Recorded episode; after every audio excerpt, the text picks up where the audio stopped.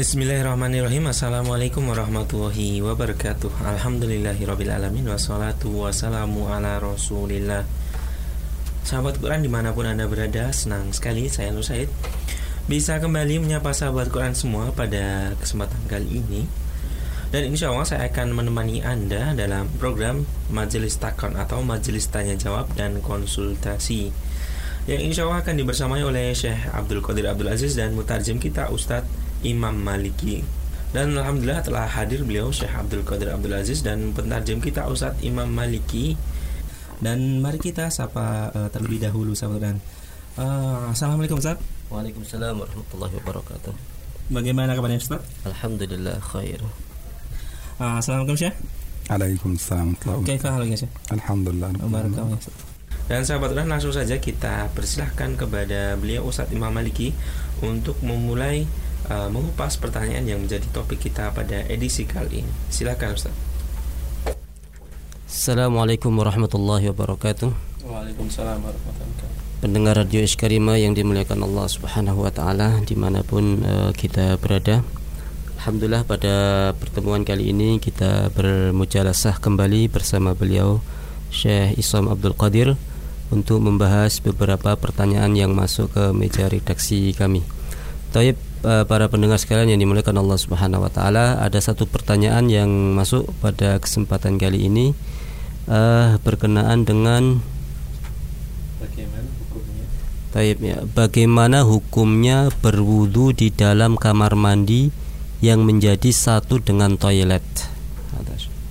Uh, as'ilah wahid yang min min sa'il min akhi sa'il ma hukmu تواضع في التواضع يعني تواضع في في الحمام فيه مرحات هكذا. جزاكم طيب uh, kita dengarkan apa jawaban dari beliau. Syukran. السلام عليكم ورحمة الله وبركاته وعليكم السلام ورحمة الله بسم الله الرحمن الرحيم الحمد لله رب العالمين والصلاة والسلام على أشرف الخلق وأطهرهم وأزكاهم محمد بن عبد الله صلى الله عليه وسلم. الرحمة المهداة والنعمة المسداة والسراج المنير البشير النذير. اللهم أحينا على سنته وأمتنا على ملته وارزقنا شفاعته وأرفقنا صحبته في الفردوس الأعلى. ومتعنا بلذة النظر إلى وجهك الكريم. اللهم أمين يا رب العالمين. اللهم سلمني وسلم مني اللهم سلمني وسلم مني اللهم سلمني وسلم مني. أيها الأخ السائل نقول بارك الله فيك وفي عمرك وعملك ونسأل الله عز وجل أن يأخذ بيدك وبأيدينا وأن يعيننا دائما على معرفة الحق وعلى أن نسير على الطريق المستقيم. Taib uh, beliau mengucapkan kepada kita setelah memuji Allah dan salat dan salawat kepada Rasulullah sallallahu alaihi wasallam uh, beliau mendoakan kita mudah-mudahan Allah Subhanahu wa taala selalu memberkahi kita memberkahi umur kita dan memberkahi uh, keluarga kita masing-masing. أما بالنسبة إلى الاغتسال في بالنسبة إلى الوضوء في الحمام فهو أمر ليس فيه مشكلة وقد يكون هذا الوضوء مسنونا وقد يكون هذا الوضوء مكروها Taib, e, berkenaan dengan wudhu di dalam kamar mandi maka ini adalah perkara yang tidak ada permasalahannya karena semuanya ada e, sunnahnya ya bisa jadi ini adalah sunnah atau bahkan mungkin makruhan atau makruh nanti ditinjau dari beberapa sisi dan segi وقد يكون هذا الوضوء حراما أيضا atau bisa jadi wudhu di kamar mandi yang di situ ada uh, mirhatnya atau wisinya bisa jadi haram juga فإذا نظرنا إلى أحواله سنجد أن الوضوء في الحمام له حالات ثلاثة maka kalau kita lihat dari segi ini maka wudhu di dalam kamar mandi seperti ini mempunyai hukum tiga artinya ditinjau dari segi tiga sisi الأول أو الحالة الأولى وهي أن يكون الوضوء مسنونا hal atau keadaan yang pertama bahwa wudhu di tempat ini adalah masnunan artinya وهذا memang disunnahkan وهذا إذا كان الوضوء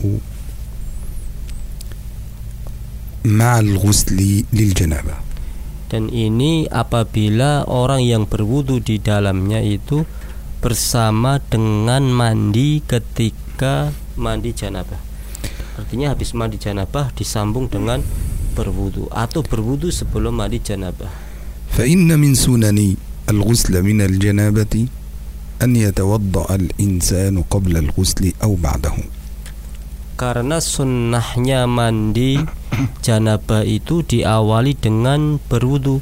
Nah, sedangkan wudu ini berada di dalam kamar mandi. ولو ترك هذا الوضوء سواء كان قبل الغسل أو بعد الغسل يكون حكمه حكم تركه مكروه Andaikan eh, dia meninggalkan wudu ini, ya, a- yang dimaksud adalah meninggalkan wudu ketika mau eh, apa namanya mandi janabah, maka ini adalah makruh. كما جاء في حديث عائشة رضي الله عنها Sebagaimana datang dari hadis Rasulullah Sallallahu Alaihi Wasallam كان رسول oleh Aisyah. كان رسول الله صلى الله عليه وسلم إذا أراد أن يغتسل من الجنابة دعا بطهور أي دعا بالماء يعني يطلب الماء Maka Rasulullah apabila beliau hendak mandi atau hendak berwudu ya sedang apa namanya hendak bermandi, hendak mandi dari janabah maka beliau minta untuk diambilkan yaitu air فكان يغسل يده مرة أو مرتين dan beliau biasanya mencuci tangannya atau telapak kedua telapak tangannya sekali atau dua kali ثم يغسل فرجه kemudian mencuci eh, kemaluannya ثم يتوضأ وضوءه للصلاة kemudian beliau berwudu sebagaimana wudunya mau sholat ثم يأخذ الماء حفنة أو حفنتين أو ثلاثا فيضع على رأسه Kemudian beliau selalu mengambil dua eh, apa namanya dua ciduk air menggunakan telapak tangan ya artinya diserok pakai telapak tangan yang kanan kemudian diletakkan di atas eh, kepala beliau tiga kali ثم Diusap. يغسل ثم يعمم جس جسده بالماء kemudian beliau mem- mandi dengan air dan menyela-nyela seluruh tubuhnya dengan air artinya sampai merata وهذا الطهور كان موجودا في مكان قضاء الحاجة أو كان موجودا مع الغسل والغسل مكانه في الحمام dan ini termasuk eh, bersihnya hamam atau kamar mandi dan pada waktu itu juga di kamar mandi sudah terdapat adanya apa namanya hamirhat atau WC لكن طبعا هذا الوضوء لأنه خاص بفعل واجب لأنه سنة من. أداء سنن الواجب آداؤها للغسل فهذا كان له حكم خاص به سواء كان في الحمام أو غيره فإنه يقول آه، فإنه آه، يتوضأ وهذا من سنن الغسل ولا يجوز تركه maka dalam hal yang pertama ini ini termasuk sunnah ya sunnah mandi ya sunnah mandi artinya didahului dengan berwudu di kamar mandi kemudian mandi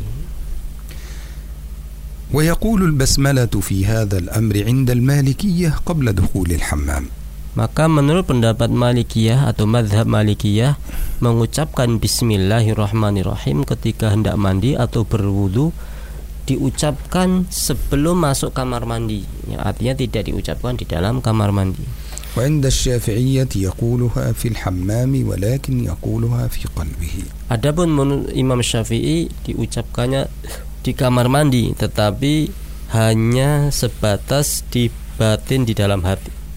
وقد جاء في رواية في المذهب أنه يقولها قبل أن يدخل الحمام ويكفي البسملة التي قالها عند دخول الحمام في قوله بسم الله اللهم إني أعوذ بك من الخبث والخبائث atau dalam riwayat yang lain juga ada menurut pendapat Syafi'i bahwa uh, sebelum masuk kamar mandi cukup mengucapkan bismillah Allahumma inni a'udzubika minal khubuthi wal khaba'ith.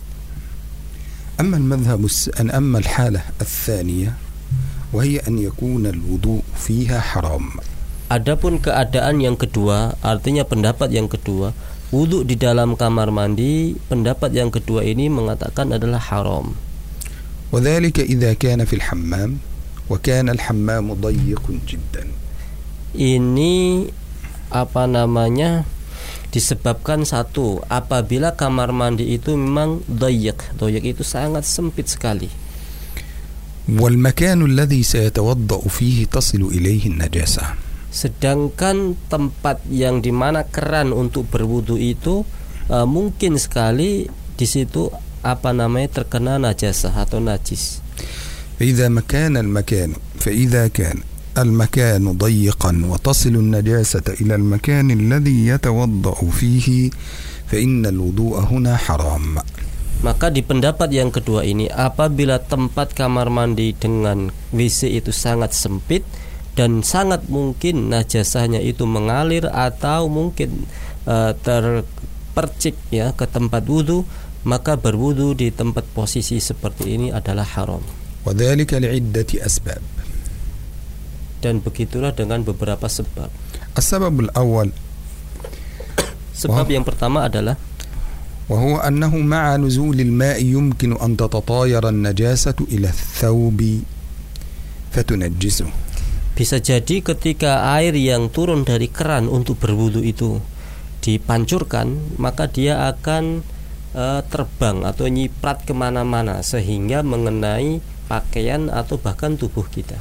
ولذلك نهي الرجل عن البول وهو قائم Maka di sini ada sunnah dilarang bagi laki-laki eh, ketika buang air kecil atau pipis atau kencing dalam posisi berdiri. فنهى النبي صلى الله عليه وسلم الرجل أن يبول قائما وشبهه بأنه كمثل الكلب Hmm.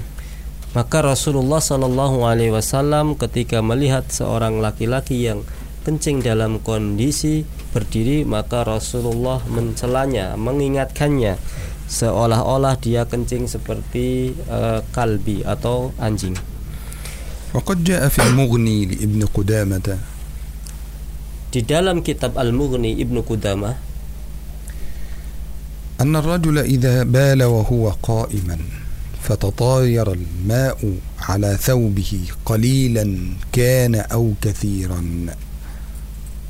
فإنه ينجس الثوب ولا تصح الصلاة به Maka di dalam kitab Al-Mughni Ibnu Qudamah tadi disebutkan bahwa apabila seorang laki-laki ya, itu buang air kecil atau pipis ya di tempat mirhat atau tempat kamar mandi yang sempit ya dalam kondisi berdiri ya kemudian air itu memercik kemana-mana ya mengenai kain ataupun badannya maka sesungguhnya ketika dia sholat batalah sholat وهذه نجاسة مغلظة dan inilah termasuk najasa mughalladah atau najis yang besar فلا تطهر إلا بغسلها dan tidak akan bisa suci kecuali dengan dicuci pakaian atau badan itu. فإذا أول شيء يشترط في الطهارة هو طهارة المكان Maka syarat yang pertama yang harus dijadikan pan- panduan atau tumpuan adalah tempat untuk kita bersuci itu adalah luas, tidak sempit.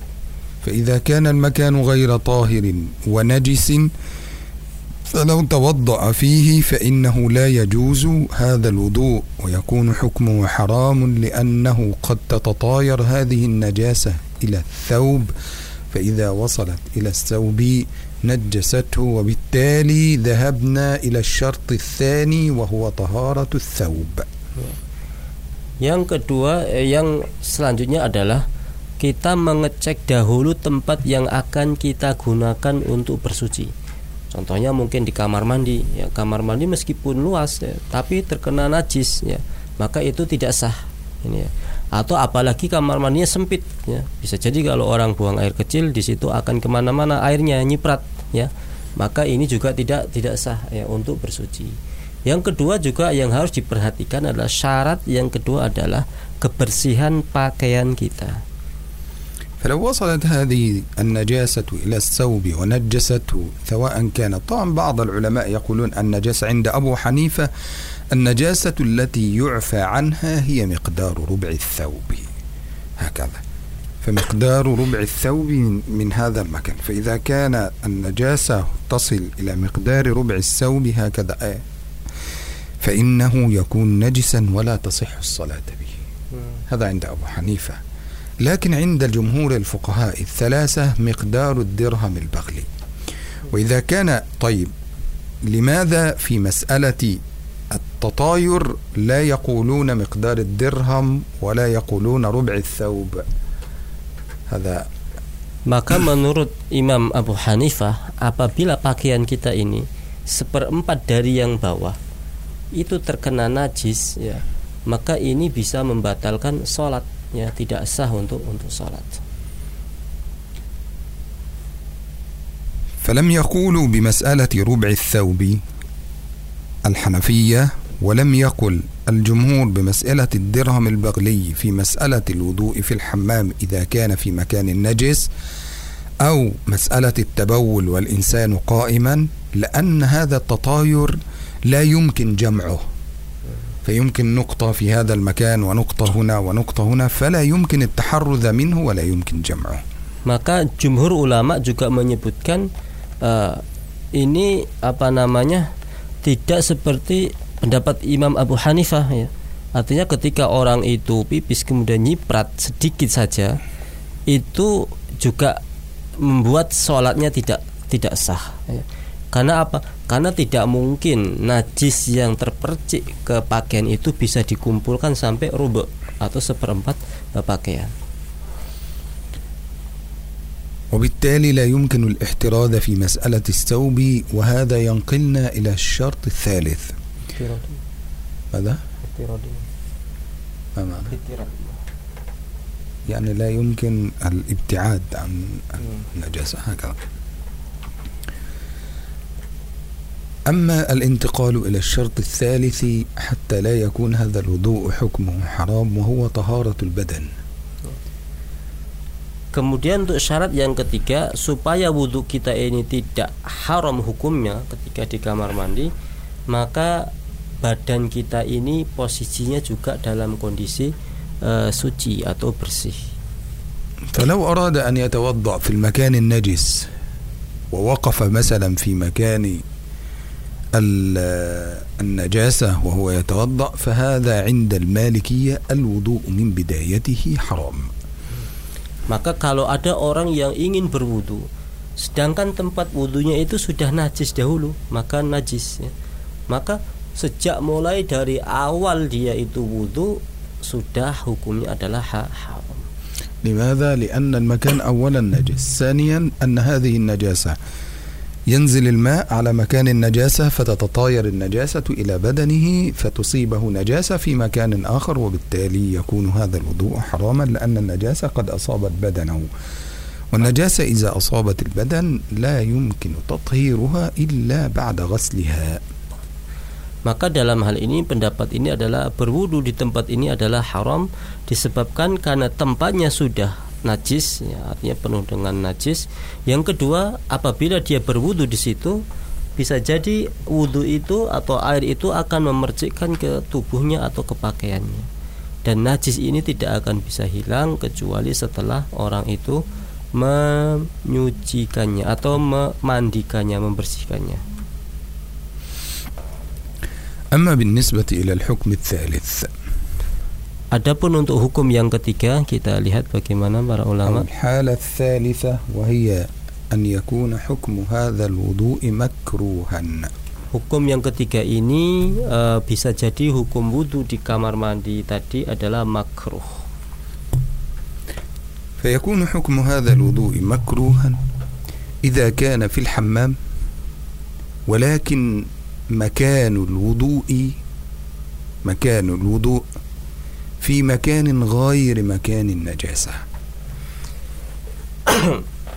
Hukum makruh di wudhu di dalam kamar mandi ini Idza kana fil hamam Apabila di dalam kamar mandi itu Ada satu tempat untuk berwudhu Nah tempat berwudhunya ini Bukan tempat najis Artinya terpisah Mungkin contohnya e, Mirhat atau WC-nya ini di sebelah kanan agak jauh Kemudian e, tempat keran yang wudhu ini di sebelah di sebelah kiri Nah, ini agak agak terpisah agak jauh. Ini adalah hukumnya makruh.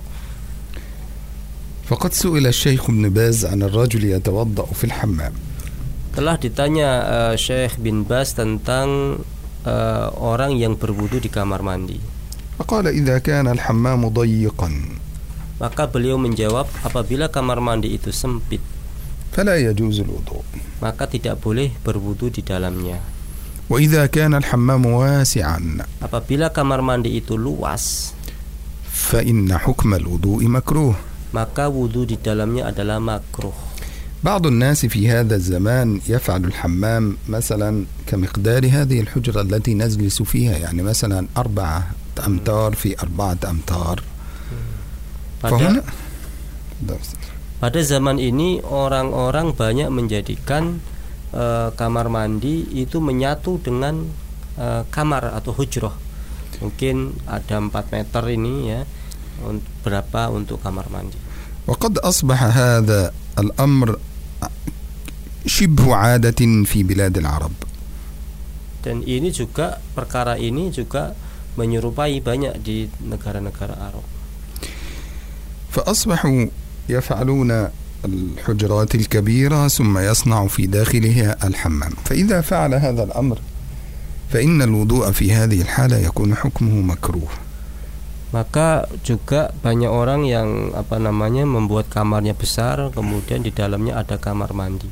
Maka dalam hal ini eh, pendapat para ulama wudhu di dalamnya adalah makruh وذلك لأسباب أيضا dan juga ada beberapa sebab yang menyebabkan ini pendapatnya apa namanya makruh. السبب الأول كما قال الحنابلة أن الوضوء فيه ذكر Sebagaimana pendapatnya Imam Ahmad bin Hambal atau Hanabilah ya bahwa asal daripada wudhu itu adalah zikrun yaitu mengingat والتسمية عندهم قبل الوضوء واجبة At- dan membaca bismillah sebelum wudhu itu wajib menurut Imam Ahmad وتكون التسمية عندهم عند المضمضة atau bisa jadi bismillah ini diucapkan ketika orang sedang madmad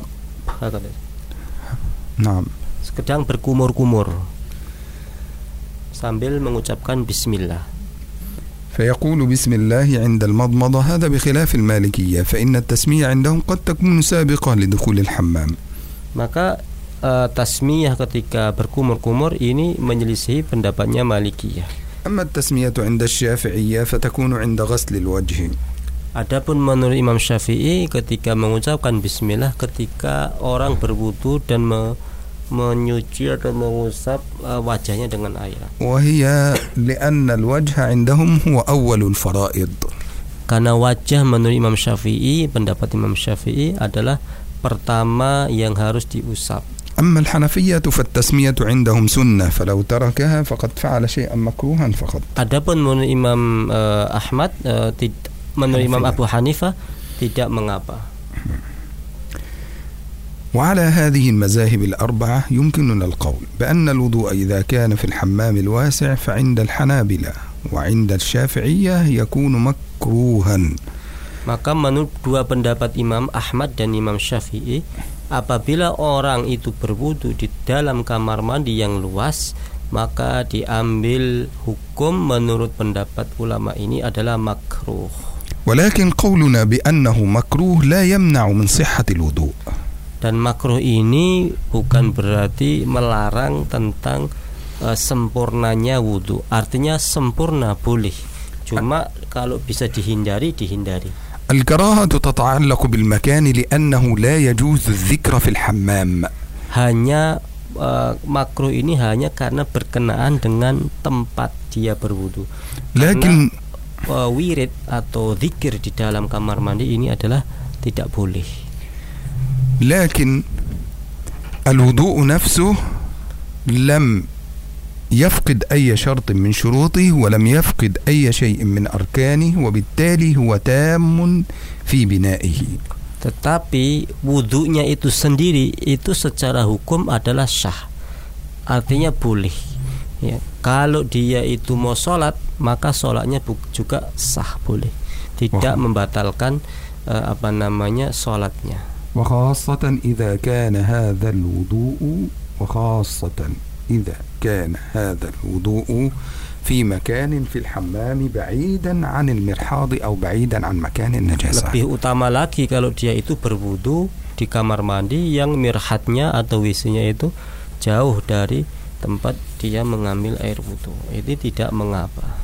وإذا لم يوجد مكان غير هذا المرحاض للوضوء لأنه قد يسأل السائل فيقول أنا لا يوجد عندي غير هذا المكان للوضوء Tapi bagaimana hukumnya kalau tidak mendapatkan tempat kecuali hanya tempat ini, artinya WC yang menyatu dengan kamar mandi dengan tempat wudhu. فيجب عليه أن يخصص مكانا للطهارة بعيدا عن مكان النجاسة Maka dia hendaklah men- mengkhususkan tempat untuk bersuci ini harus jauh dari eh, kamar mandi ini. ووضوءه صحيح وكل ما ترتب عليه صحيح Maka wudhunya sahih dan semua yang berkenaan dengan wudhunya tadi adalah benar. لأن القاعدة تقول الحاجة تنزل الشيء منزلة الضرورة. Kaifa Syekh? الحاجة الحاجة إلى شيء. يعني مثلا أنا أحتاج إلى الحمام ولا يوجد غيره ليس معي فلوس أعمل واحد جديد. فأحتاج إلى هذا الحمام. الحاجة تنزل الشيء منزلة الضرورة. يعني تجعل هذا الشيء مثل قاعدة الضرورات تبيح المحظورات هكذا Maka di dalam sebuah kaidah kalau kita itu butuh sesuatu maka itu akan menghapuskan atau membolehkan sesuatu yang lainnya. Karena namanya orang darurat butuh ya, maka kedudukan yang lainnya bisa mengikuti. إذا هذه الحاجة أو هذا الشيء يبقى عندنا احتياج لهذا الحمام لا يوجد معنا النفع الواحد لا يوجد فبالتالي يمكن أن يتوضأ في هذا الحمام لكن يخصص مكان خاص بهذا الوضوء ويكون هذا بعيدا عن المرحاض أو عن مكان النجاسة Contoh orang mungkin dia tidak punya rumah atau rumahnya kecil, kamar mandinya sempit, ya. Ah, maka dia harus memberikan satu tempat khusus untuk berwudu. Artinya dipisah agak jauh antara hamam dan apa namanya mirhat tadi. وكل ما يتعلق بهذا الوضوء من صلاة وغيره بعد ذلك يكون صحيحا Maka sholatnya, wudhunya, ya pakaiannya, ya kalau dia melakukan dengan kehati-hatian seperti ini, maka sholatnya sah. أما الوضوء على مذهب الحنفية والمالكية في الحمام فهو جائز لأنه لا يحتاج إلى الذكر في داخل الحمام طالما أنه في مكان طاهر وبعيد عن مكان النجاسة Sedangkan menurut pendapat Abu Hanifah dan Malikiyah, orang yang berwudu di dalam kamar mandi, maka ini adalah sah boleh. Karena di dalam ka- kamar mandi seseorang itu tidak berkenan untuk zikir kepada Allah atau membaca Quran atau wirid. Dibaca di luar sebelum masuk. والله سبحانه وتعالى أعلى وأعلم Jazakallahu khair. Waalaikumsalam. Barakallahu fiik. Assalamualaikum warahmatullahi wabarakatuh. Waalaikumsalam warahmatullahi wabarakatuh Baiklah sahabat Quran dimanapun anda berada Demikian tadi majelis takon edisi kali ini Akhirnya saya Nur Syahid yang bertugas Juga mewakili Syekh Abdul Qadir Abdul Aziz dan Ustadz Imam Maliki Pamit undur diri dari ruang dengar sahabat Quran semua Tetap saya tune bersama kami di 99.9 FM Radio Iskarima Sahabat Anda Belajar Al-Quran. Alhamdulillahirrabbilalamin Subhanakallahumma bihamdika Asyhadu ala ilaha illa anda Astaghfirka wa atubu Wassalamualaikum warahmatullahi wabarakatuh